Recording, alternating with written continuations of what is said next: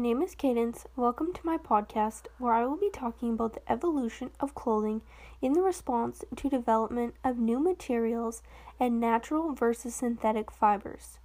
The earliest evidence of humans covering and protecting their bodies was over 2 million years ago. Believe it or not, they first used tree leaves, bark, dead skin, and skulls from animals.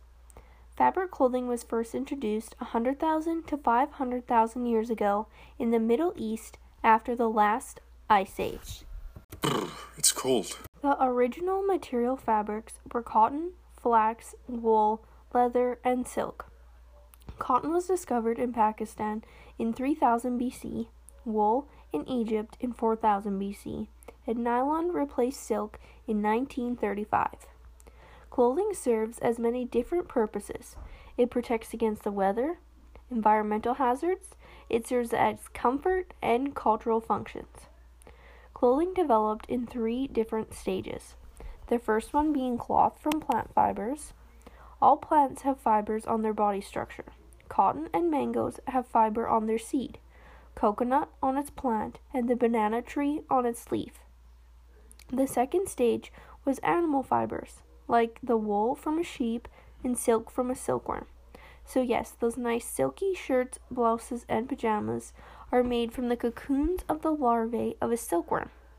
The third and final development stage of clothing are man made and synthetic fibers, such as nylon and polyester, that are all man made materials used for making clothes.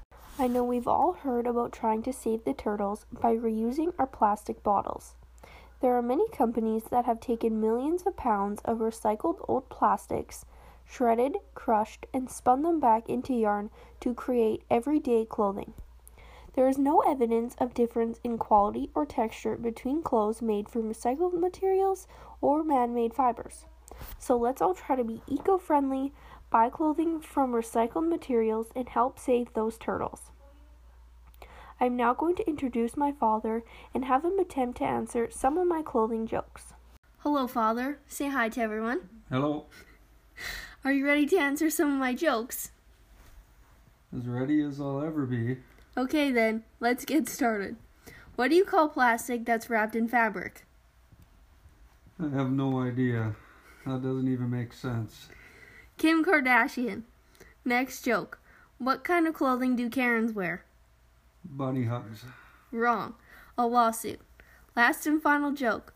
A guy walks into a psychiatrist's office wearing nothing but saran wrap for clothing. What does the psychiatrist say? Shrink wrap. She says, I can clearly see your nuts. Thanks.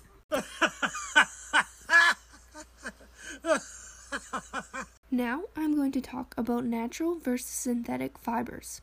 Natural fibers are plant and animal based as well as made from minerals. Plant based natural fibers are made from cotton, linen, and jute. Jute is a long and soft plant fiber that can be spun into strong threads. Animal based natural fibers include silk and wool. These raw natural materials are spun into threads of yarn that are then knit or woven into natural fabrics. Some advantages of natural fibers are that they are super absorbent, very eco friendly, so they have a smaller environmental impact and they are very durable. With every advantage comes a disadvantage. Natural fibers are a lot more pricier than synthetic fibers, and they tend to shrink a lot easier. Synthetic fibers are made from synthetic materials that are formed during chemical processes. This includes polyester, nylon, and spandex. These fibers are extracted through a spinneret that takes polymers and turns them into fibers. Synthetic fabrics are incredibly cheaper than natural fabrics. They are designed to resist staining and they are completely waterproof. Synthetic fibers melt easy and burn quite quicker than natural fibers. Each has their own pros and cons. So now you know all about the different clothing development stages, natural versus synthetic fibers, and you got to hear some funny jokes. But that was just a bonus. Thanks for listening.